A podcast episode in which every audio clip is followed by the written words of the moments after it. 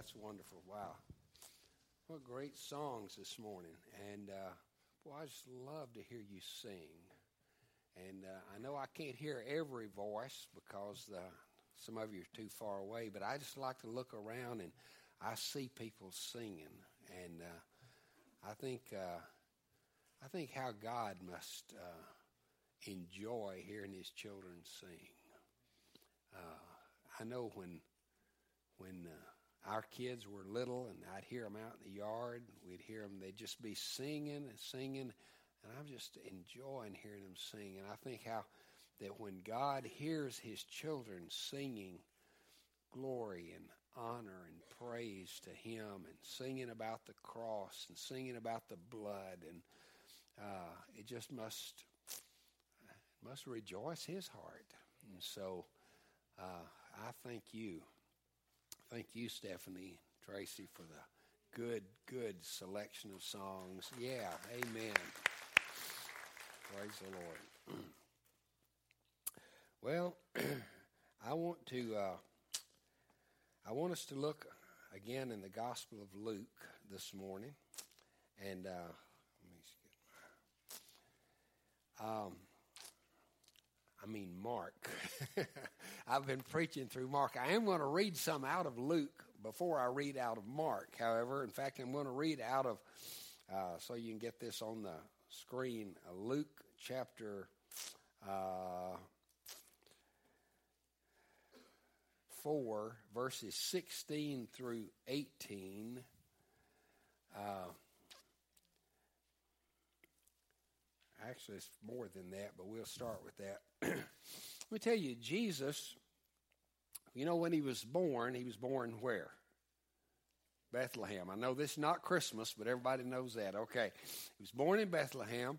And uh, then when he was just very, very young, maybe just even a few days old, certainly a few weeks or months old, uh, Mary and Joseph and Jesus fled to Egypt because of the uh, they had gotten word, they had been warned by an angel that King Herod was going to be trying to kill Jesus as a baby. And he, of course, he did slaughter the other babies that were in Bethlehem, but Joseph and Mary fled and they went to Egypt and they lived there for, uh, we're not sure exactly how long, maybe a couple of years. And, uh, and then after Herod died, they were going to come back to Bethlehem, but then they heard that Herod's son had become the tetrarch or the leader of that area. So they moved up to Galilee. Now, Galilee uh, is uh, kind of like the hill country of, of Israel. It's kind of like the, the outback. It's kind of like uh, Tennessee. it's uh, uh, or maybe East Tennessee, up in the mountains, and and uh, so they became hillbillies. I guess is what I'm trying to say. They moved up uh, to uh, to an area, and they moved to a town called Nazareth. And Nazareth was a, a, a town that was famous for nothing. In fact, uh, there was kind of a saying can any good thing come out of Nazareth? And it's just interesting that that's where they chose to move to. And maybe it was to remain anonymous and to kind of hide. And, and as they moved to Nazareth for the next uh, 28 years, Jesus lived in this uh, little backwoods uh, obscure town. The population, from what I've read, was probably around 600 people at the most, maybe less than that. So, uh, uh, uh, really country town.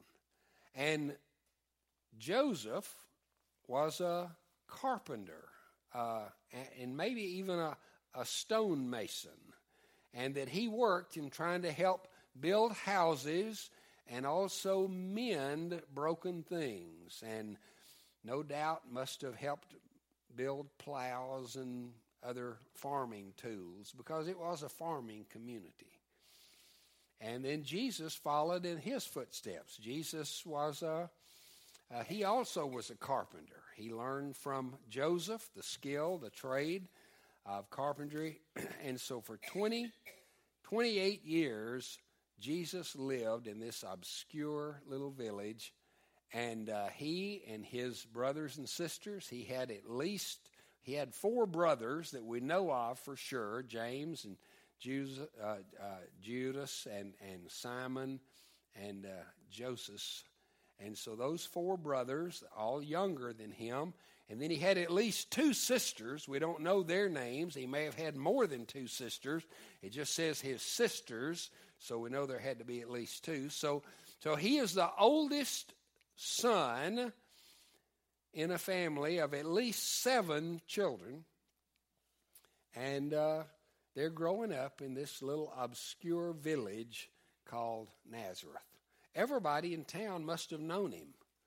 Everybody there must have uh, must have known the whole family. You know how it is in a little country village. Everybody knows everybody.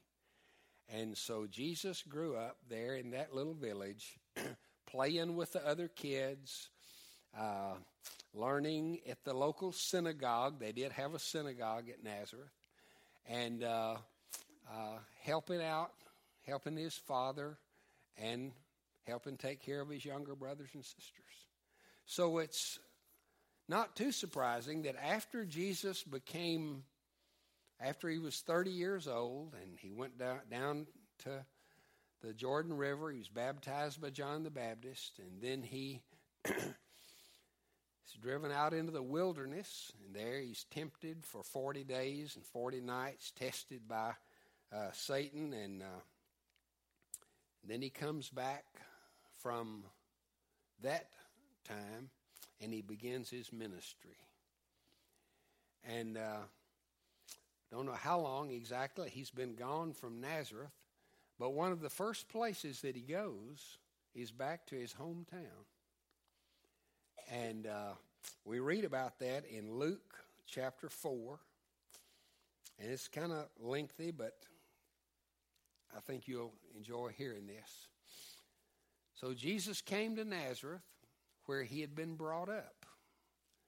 And as his custom was, let's know that this was not a surprise for them to see him at the synagogue because he went every Sabbath day to the synagogue. So he shows up. He's been gone for a while, maybe a few months, and uh, He's uh, been baptized. He's been out in the wilderness. And then he comes back to Nazareth where he'd been brought up.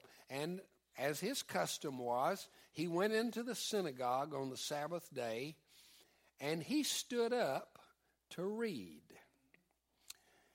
And he was handed the book of the prophet Isaiah.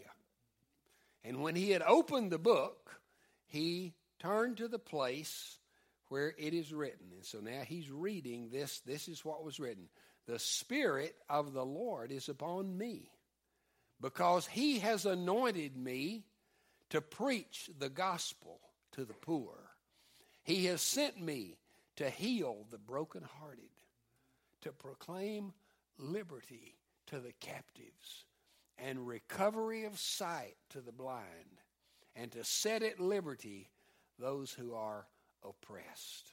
What a great verse. And he just stands, he's standing there in front of all these people, and he reads this verse, which they were all familiar with. This was as familiar to them as John 3:16 is to us.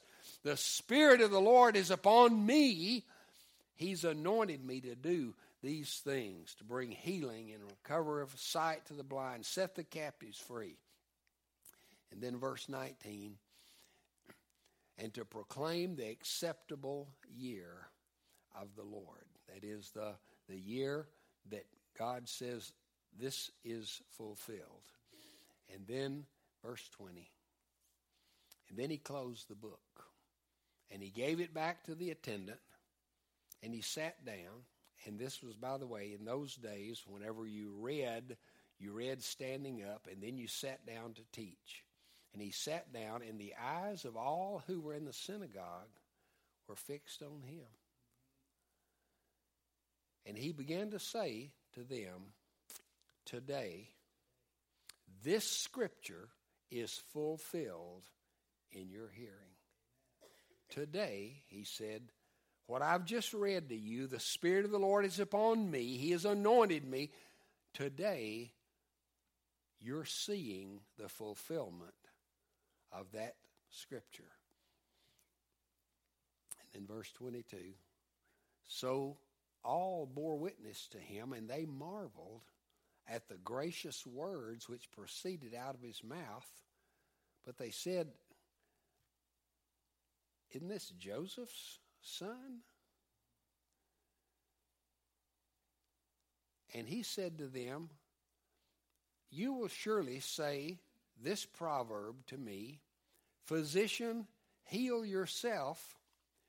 Whatever we have heard done in Capernaum, do now here in our country. By the way, when Jesus he didn't go directly back to his hometown. He went to Capernaum, which is about 28 miles northeast of Nazareth, right up on the top of the, the Sea of Galilee.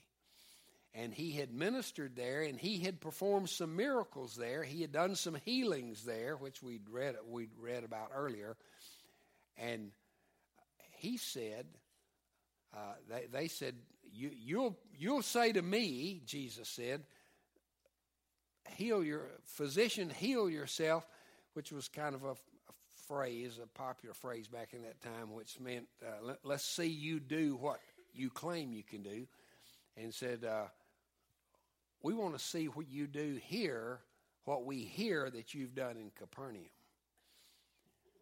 And then he said, Assuredly, I say to you, no prophet is accepted in his own country. He said, uh, this also was a popular saying that day that, that no prophet will be accepted in his hometown. But I tell you, truly, there were many widows in Israel in the days of Elijah when the heaven was shut up in three years and six months. There was no rain. There was a great famine throughout the land. There were many widows there but none of them was elijah sent to except to zarephath in the region of zidon to a woman who was a widow now this is a gentile woman this is a woman outside of israel so he said i'm telling you that in elijah's day he was a prophet and the people in Israel wouldn't accept him. But he goes to a widow who lives in another part of the country, in Zarephath. And there were many lepers in Israel in the time of Elisha the prophet, and none of them were cleansed except Naaman the Syrian. He said when, when Elisha the prophet nobody would in Israel would listen to him. But he, this foreigner, hears him. They understood what he was saying. He was saying, look, you people have heart, closed your heart and your ears to me. And what I did in Capernaum, I would be glad to do here, but you're not welcoming me here. And, and then to make that clear, the next verse says, So all of those in the synagogue, when they heard these things, were filled with wrath. Isn't that amazing?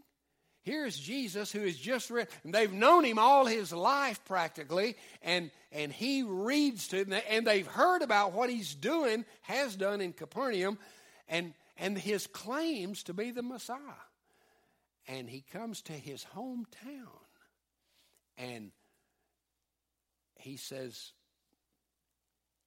I, have come to tell you who I am. And they were filled with wrath. And listen to the next verse. And they rose up and threw him out of the city. And then they dragged him to the brow of a hill on which the city was built and they were going to throw him down over the cliff. Can you imagine that? Doing that to anybody, but especially a hometown boy that they've known for years. And just because he basically is saying to them, I am the Messiah, I am the anointed one, I am the one that God has promised all these years, and now I've come. And today, in your hearing, you are seeing the fulfillment of what God has promised. And they said, We're going to kill you. And they take him out to throw him. And then, passing through them in the midst of them, he went his way. That is, he was able to make his way through them, and they weren't able to kill him. Now, he was gone from Nazareth for a little while, and he did all the things we've read about in the first five chapters of Mark. And then in Mark chapter 6, verses 1 through 6, he comes back to Nazareth. Then he went out from there, that is, from the place where we had just read about last week. He went out from there and he came back to his own country, and his disciples followed him. And when the Sabbath had come, he began to teach in the synagogue. And many hearing him, now this has been several weeks since he was there before. They've had time to cool down just a little bit. And those who heard him were astonished. And they said, where did, where did this man get these things? What wisdom is this which is given to him, and that he that such mighty works are performed by his hands? So it's kind of hard to deny. They they hear what he's done, and like Nicodemus, who said to him, We know that you must be from God in order to do the things you've done. And they said, We can't deny that. Said, said, we know that he's done these amazing things. Are they tricks? I mean, he's giving sight to the blind, raised a dead girl. My goodness. Who is this guy? We thought we knew him. And said, Isn't this the carpenter? The son of Mary? And the brother of James and Joseph and Judas and Simon? And, and aren't his sisters here with us? So they were offended at him. This Greek word for offended here is the word scandalon, scandal. They were scandalized by Jesus. But Jesus said to them again, A prophet is not without honor except in his own country, among his own relatives, and in his own house. Now, he could do no mighty work there, except that he he did lay his hands on a few sick people and heal them. But the, the work that he really wanted to do in his hometown could not be done, not because he didn't have the power to do it, but the next verse explains he marveled because of their unbelief. And then he went about the villages in a circuit teaching. Do you know there are only two times in the New Testament that Jesus ever marveled? Can you imagine the Son of God, anything causing him to marvel? There was one time over in uh, uh, uh, Luke chapter 4 when a centurion came to, to Jesus. I know, my Luke chapter 7, Luke chapter 7, verse 9 says, This centurion had come to Jesus, and the centurion was not even, he wasn't Jewish. He didn't know the scriptures, he didn't know the Old Testament. And and this guy came and said, My servant is sick at home. He's about to die. And Jesus said, Well, I'll come and heal him. And the man said, Oh, you, you don't have to come. Said, Just say the word. You just say it and he'll get well. You don't have to come to my house. He said, I'm not even, I'm not even worthy to have you come into my home. But he said, I, I'm a man of authority. I have soldiers under me, and I say to one, You go, and he goes. I say, Come, he comes. So he said, All you have to do, you just speak the word. Wow. And Jesus, when he heard these things, Jesus marveled. He marveled at this man. He turned around and said to the crowd that followed him, I tell you, I've not found this kind of faith, not even in Israel. Jesus marveled that a centurion had that kind of faith. And then in this passage, Jesus marveled that the people that knew him the best didn't have any faith. And I wondered as I read that this week, you know, I would like for Jesus to marvel at us. But I don't want him to marvel because we ought to have faith and we don't. I want him to marvel that a, a bunch of folks there in Glen Heights believe me. They take me at my word. They, they rely on me. They actually read my word and they say, Yes, I believe it. They don't doubt it. They don't say, Well, well, how do I know this for sure? That's what they were saying there in Nazareth. Uh, who are you? How, how'd you, where'd you get this wisdom? How, how is it you're doing these amazing things? We know who you are. You're a hometown boy. You're, you're Jesus. We know you. And the truth is, they really didn't know him. Why did they not believe him? And here's, here's what I've thought this week is because of familiarity that they didn't believe him. They thought, we see him every day. Who, how can you make such claims as this? And I thought, how do I, how do I apply that in my own life? And I want to tell you something. Familiarity crushes confident affection and love if we're not careful. Even in a home, even in a marriage, you know, couples get married and they're just so goo goo eyed at one another and they just are so crazy about one another and they're just, oh, you so, and and and I, I like that. Boy, I love doing weddings. I'll be doing two or three weddings here in the next few months and and and I love to see those couples just kind of look at one another. I try to make them listen to what I'm saying, but a lot of times they're not listening to me because they're just all they're thinking. She's so pretty. I love her so much. And oh, he's so and and I think that's good. I like that. What I don't like is two years later when they don't even notice each other. And when he tries to do something sweet or kind, and it's like, well, you ought to, you know. It's and the thank yous and the compliments and the and the sweetness and the and the things like that go away. And uh, familiarity, familiarity has a way of killing affection. And then with our children, we can just love them so much when they're little and we're playing with them and then as they get older and as they start dropping things and breaking stuff and and keeping us awake and and and and everything just the familiarity sometimes we forget what a treasure they are how precious they are how much we love them so much.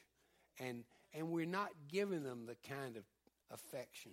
And then it goes the other way. Kids growing up in a home, uh, maybe as when they're little. I remember my brother and I. We thought our dad was perfect. We used to tell stories at school. They were lies, but but we'd tell stories at school about how our dad defeated the whole German army in World War II. We had this one story we told.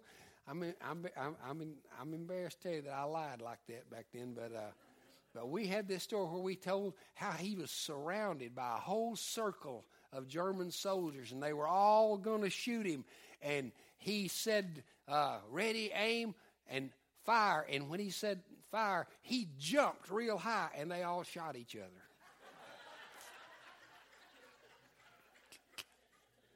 And then he come back down and goes gathers up all their guns and everything. I think we told story. I think we might have even believed it.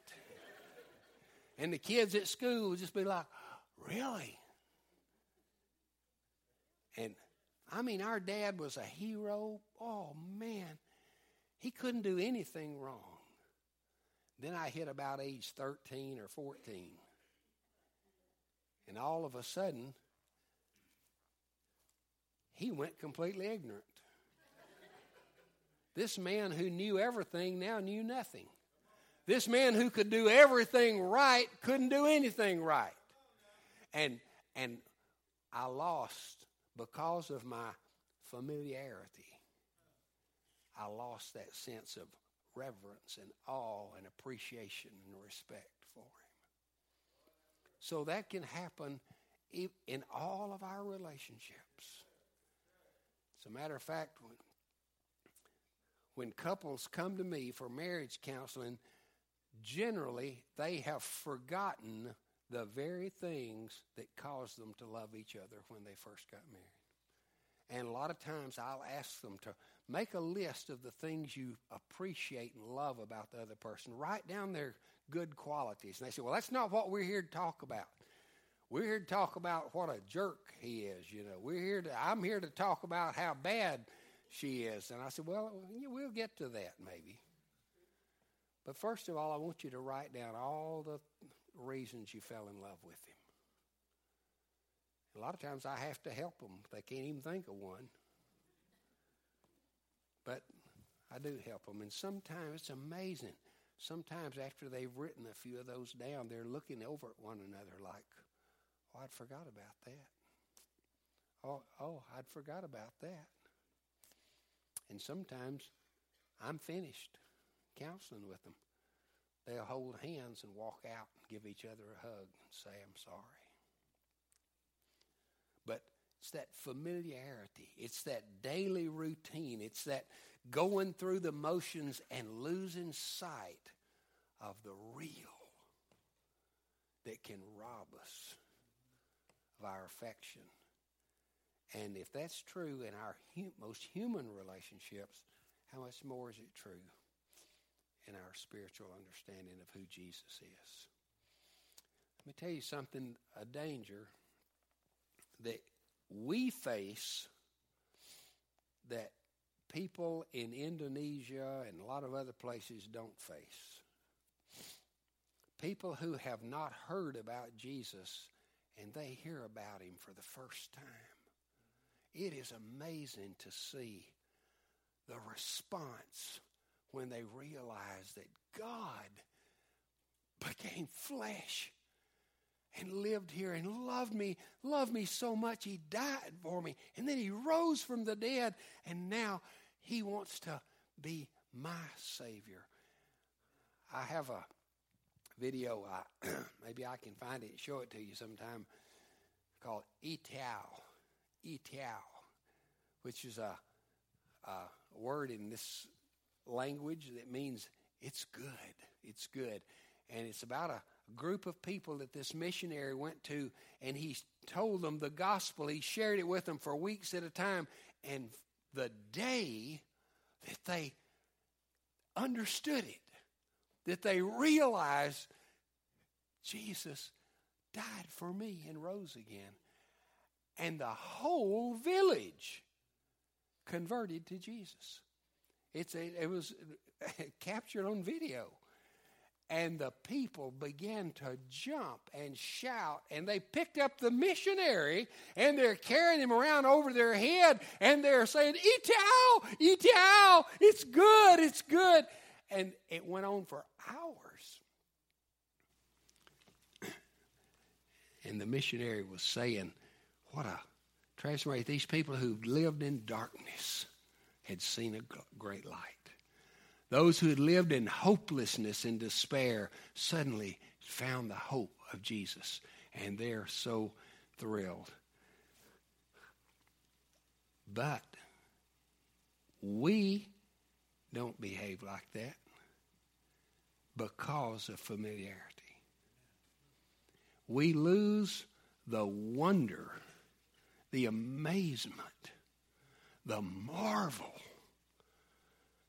that God would come to us when we couldn't come to Him, and that He would capture our heart and draw us to Himself and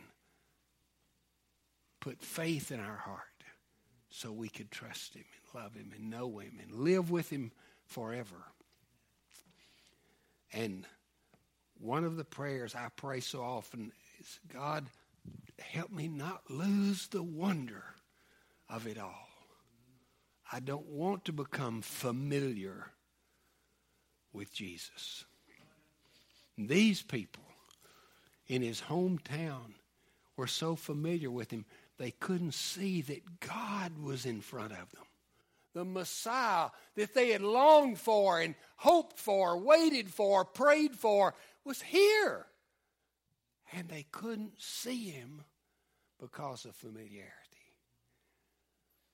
I used to worry so much or be so concerned when our kids were growing up in a pastor's home. I said, I don't want them to get so used to holy things that they're meaningless. That can happen to us with Sunday school and church and regular routine stuff. The sons of Aaron, Hophni and Phinehas, they grew up handling holy things every day of their life. And the Bible says that those holy things just became common to meant meaningless. And they they suffered, they died because of that.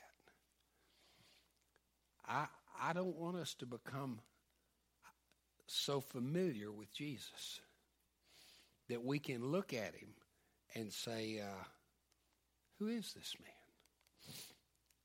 What, what does it mean to me? What does he mean to me? They did not believe because he was not the Messiah they pictured. They, they wanted signs and wonders, but they didn't want him. They overlooked the clear evidence that was right there before them. They even said, Well, he has such wisdom, he does such mighty powers. Who is this? And I'm just telling you, unbelief, unbelief eliminates our ability to receive God's great work in our life. It's all by faith, folks. Did you know everything is by faith. Belief, unbelief. Which group? Where do you fall? And for many of us, we'd be like the man who said to Jesus, Lord, I believe. Help my unbelief. I, I do believe, but there's a part of me that kind of holds back and says, oh, uh, Really? And this man said, Lord, I believe help help me to fully believe. And that's what I would say to us today. Let, let's we've heard the stories of Jesus since we were in the cradle. Our little great granddaughter, they were telling me that they're playing, they're already playing Christian stories and telling Christian stories and playing Christian songs and things like that, which is great. That's great. But there'll never be a day of her life that she will remember hearing about Jesus the first time because she'll have heard him all of her life. That's a good thing. I'm not, I'm not against that. I'm just saying that that's true for most of us. And we need to recapture the marvel, the wonder, the amazement when we need to in our hearts bow before Him and say, Lord Jesus, you are marvelous. You are worthy of my worship, my life, my all. I, wherever you lead, that's where I'll go. I want to follow you. And if it's, and that when, when we say here that we're a family of Jesus followers, that's who we, we want to be we want to say, wherever He leads, I'll go. If he says to go to another country, I'll go. If he says to go to Maine and plant a church, I'll go. But if he says,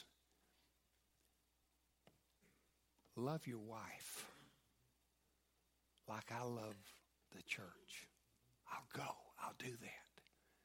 If he says, wives, respect and honor your husband and, and follow his leadership, I'll go. I'll do. If he says to the kids, kids, obey your parents and give honor to them, I'll do it. Wherever he leads, I'll go. Let's pray. Heavenly Father, I thank you for what you've spoken to my heart this week through this passage of Scripture. Lord, I know that I, I may handle the Bible as much or more than, than most people. And I know it would be easy for me to become familiar with it, to become familiar with the holy things. God, I pray that that will not happen.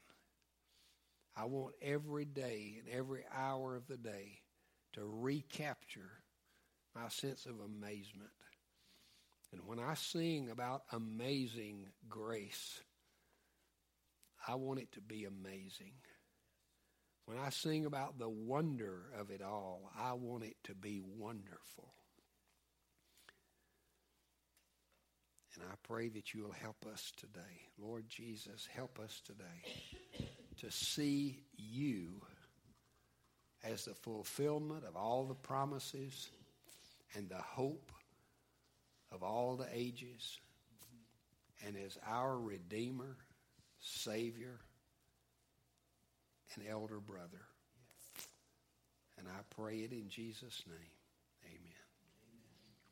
Will you follow?